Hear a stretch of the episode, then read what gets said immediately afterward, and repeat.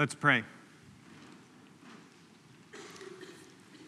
Almighty Father, we ask that you will give us insight and will you teach us and will you show us um, the wonderful way that you desire to sing over us with loud singing. Teach us what that means, that we may sing in response. In Jesus' name, amen. Friends, uh, take a look at that last reading on page 11. Um, you ever read anything from Zephaniah before? Yeah, well, hey, there's a first time for everything. So um, take a look at it. It's a really good book, Zephaniah. This is a little excerpt from it, and there's something very striking that I want to show you in this reading. Um, and it has to do with singing. Singing's a really important thing this time of year. We're doing it a bunch this morning. Um, why do we sing? Why do Christians sing? Why do we sing at Christmas? Well, let me show you. Look at verse 14. Right there, there at the beginning, it says, there's a command Sing, daughter of Zion. Shout aloud, Israel. Be glad and rejoice with all your heart, daughter Jerusalem. Okay. So it commands the people of God to sing. But but do you know why we're commanded to sing? Do you know what the reason is? Well, look at verse 17. 17 says, The Lord your God is with you, the mighty warrior, warrior who saves you. He will take delight in you, and in his love he will no longer rebuke you, but, here it is, he will rejoice over you with singing and with loud singing. Here's, here's the kind of the interesting thing in this reading. Usually, religious people think about singing to God. And we do that at Christmas, we do that, we sing about God, we sing to God. But in this reading, it's switched around so that God sings over his people, over daughter Jerusalem, over Israel, over us. God sings over us. He's the one that starts it.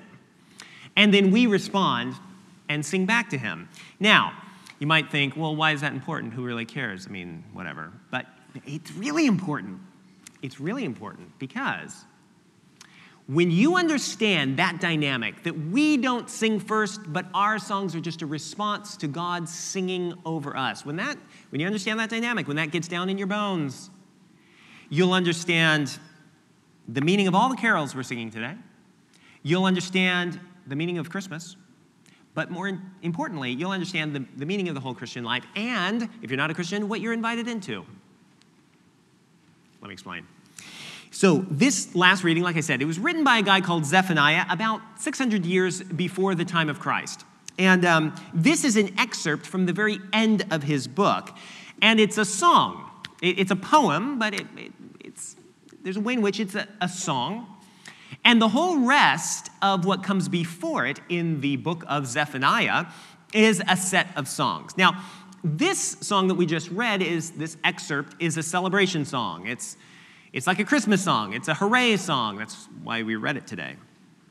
But if you read all the songs that come beforehand in Zephaniah, they're different. They're not celebration songs, they're protest songs. In fact, if you read the whole of uh, Zephaniah, it, it's like a protest album. It's, it's like, I don't know, Bob Dylan, you know, back in the day. What is he protesting? He lived, Zephaniah, in ancient Israel, or ancient Israel, Judah, ancient Jerusalem. And over the course of his life, the nation was just falling apart because it had become so corrupt. Uh, it was corrupt in a whole bunch of different ways. It was corrupt politically, it was corrupt religiously, and it was corrupt uh, economically. So they were uh, oppressing the poor economically, they were justifying it religiously, and they were uh, exerting the pressure uh, uh, politically, and there's a bunch of other problems too. And in Zephaniah's songs, um, God is the main speaker, and God protests. God's not complicit with Israel's corruption, with Judah's corruption. He's not complicit with it at all. He's protesting. He's slamming it. He's and he demands all through Zephaniah, God demands reform. Reform. However, and you can pick this up in some of the readings, um, or in, in this reading particularly. On the one hand, Zephaniah's songs all demand reform, but at the same time, they hold out a promise. The songs promise that there's a very, very special day coming. And when this very, very special day comes, on this one day, God's going to do two things at the same time. God's, on the one hand, going to hold the nation accountable for the corruption. God's going to bring justice, on the one hand. But then, on the other hand, at the very same time and on the same day, God is also going to restore the nation. God's going to exult over the nation with loud singing. Justice is going to, happen, and liberation is going to happen, and somehow it's going to happen on the same day. On that one special day in the future, the song's going to change. The protest songs will end, and the celebration song that God's going to sing over all of Israel will begin. Now, guess what happens? Because we know the history. Do you know what happens? Um, well, there was a guy called Josiah. He became king of Judah, and he implemented all kinds of reforms. However, Tragically, it ended up that they were too little too late, and within a few years after this, the whole nation collapsed. And in one sense, it's a really, really sad story. Because under Josiah, King Josiah's reign, he was, he was about as good as it got, and, and it, it, their best efforts at reform were good, but not good enough. And when the whole nation falls apart, Judah is left with, with a, a question and the question is what happened to the end of Zephaniah's songs? I mean, it, I was always looking for the, the last one in the playlist. What happened to that one? When will the day come when God will change his song from protest song to a song of celebration? Or maybe, and sneaking underneath all the other questions, Judah is thinking, um, what if the last song in Zephaniah, it just ends up to be a sentimental fantasy, right? What if that last song that was so encouraging in those years, what if that last song was just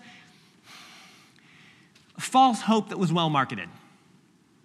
What if it was just thrown in there at the end of the song set to help us through long, cold winters in exile? Now, pause. Do you ever feel that way about Christmas? Do you ever feel that way? Do you ever find that, you know, this time of year everybody's singing different songs? Some are religious, some are not religious, but you, you find that you, you can't really identify with the joy that's being described? Do you ever find that your pain is actually increased as you sing these songs? If you can, if that, if you're one of those folks, then you can identify with, with Judah is feeling and, and what they felt when they sang the song. And it's a big issue because, and it's a big question, because if all Judah has is nostalgia and sentimentality, then they have nothing. And if all we have is sentimentality and nostalgia, then we have nothing. It doesn't comfort. That's why sometimes it feels so empty. Isn't that true? Aren't there times where it feels like Christmas is just uh, with all its high promises and lovely carols and stuff, it just feels like false hope that's really, really well marketed. Now, Jim, you're being cynical. Am I? Or is it just realistic? All right, go back to Zephaniah because there's help. Zephaniah gave us some help.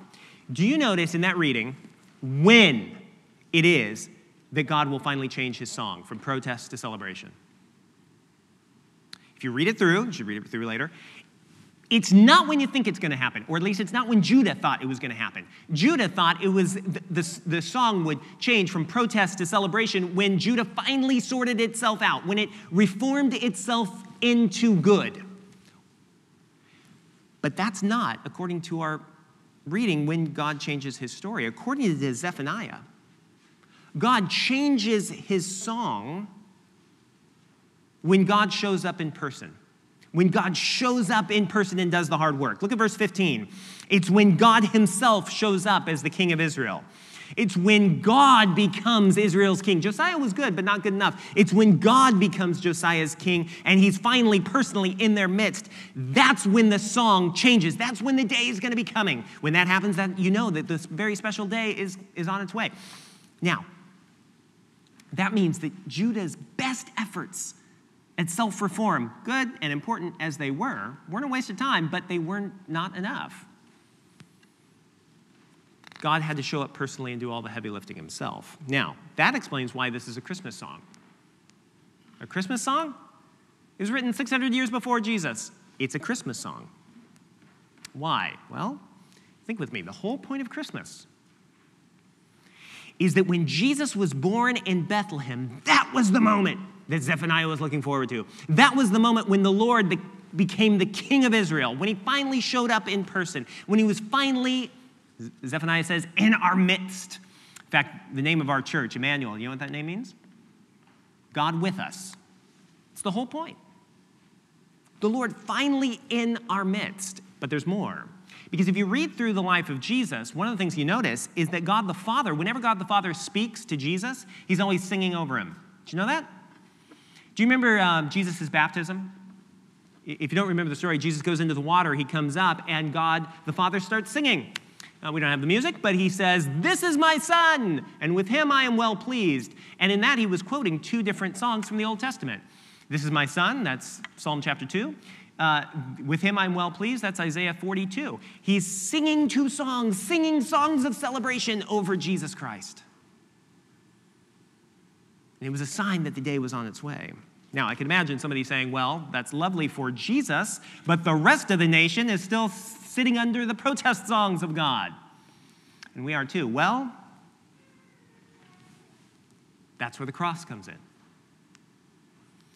Because on the cross, Jesus switched songs with us. What does that mean?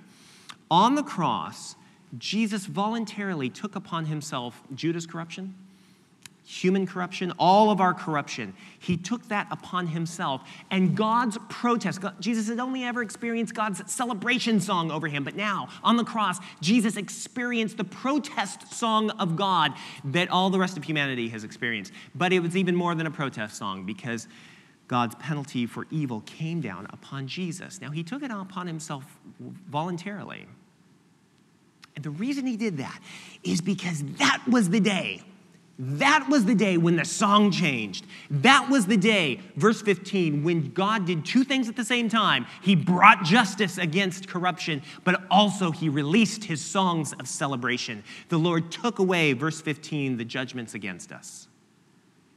And that's the day when Jesus gave his righteousness and his innocence and his uh, full pardon and his acquittal to, away to us, so that if you belong to Jesus Christ, you get to step out from underneath God's protest song, just as it is, and you get to stand under his song of celebration. The Lord rejoices over you if you belong to Jesus with loud singing. And that explains why it is we sing. Why do Christians sing? We sing because we are hearing the song of God over us. We sing in response to God's affectionate, loving, over the top song of grace and mercy. And you see, when Christians sing Christmas carols, I need to be careful here because sometimes we sing things and we're totally being nostalgic and sentimental, let's be honest. But when we are first listening to the song of God singing over us in Christ, then when we sing Christmas carols in response to that, then it's not nostalgic, it's not sentimental. We're entering in to the relationship that Jesus invites us into. We're listening to God's song in Christ, and it is so beautiful and so kind that we can't help but sing back. But then that's just the beginning because it's bigger, it's much bigger than that. Because Christians, it's not just that we sing songs every now and then. The vision is that when we really hear God's song in Christ and when that really gets down in our bones and we see when we see that in one day God took away the song of protest over us and instead gave us a song of celebration over us and pours out affection upon us that we neither earned nor deserve when that gets down in our bones then we want all of our life our ambition is that all of our life becomes a long song of praise and response to God it means we want our career to be a long song of praise to God. It means we want our family life to be a long song of praise to God. It means that we want our choices, every last one of them, to be a long song of praise to God. It means everything that we are, we want to offer in song, metaphorically and literally, back to God because He sung over us. That's why Zephaniah says, Rejoice, daughter Jerusalem. Now, that all begs a question what song you under? How's the soundtrack? And inevitably, there's going to be some of us who are living under a protest song. Some of us are living under our own protest songs. We're protesting ourselves. Are you? Some of us feel the weight of God's protest against us. And some of us are exerting every bit of energy we possibly can to get out from under the weight of that protest song, and we've just been reforming ourselves weary. My guess is that undoubtedly there's others of us who are actually deaf to any kind of protest song against us at all. God's or our own or anyone else's. And if that's you, then let me just say be careful because if you never hear God's protest against you or anyone else's, it's a sign of arrogance. Whatever song you're under, consider this Jesus was born in a stable and he died on a cross so he could switch songs with you. And this Christmas, verse 17 is God's offer to you. Look at it again. The Lord your God is with you the mighty warrior who saves. He will take great delight in you. Do you want that to be true? In his love, he will no longer rebuke you, but he will rejoice over you with loud singing. That's the offer. It's better than any other gift you're going to get, but like any other kind of gift, it has to be received. It's not automatic. Don't imagine that it is. Receive it. Amen.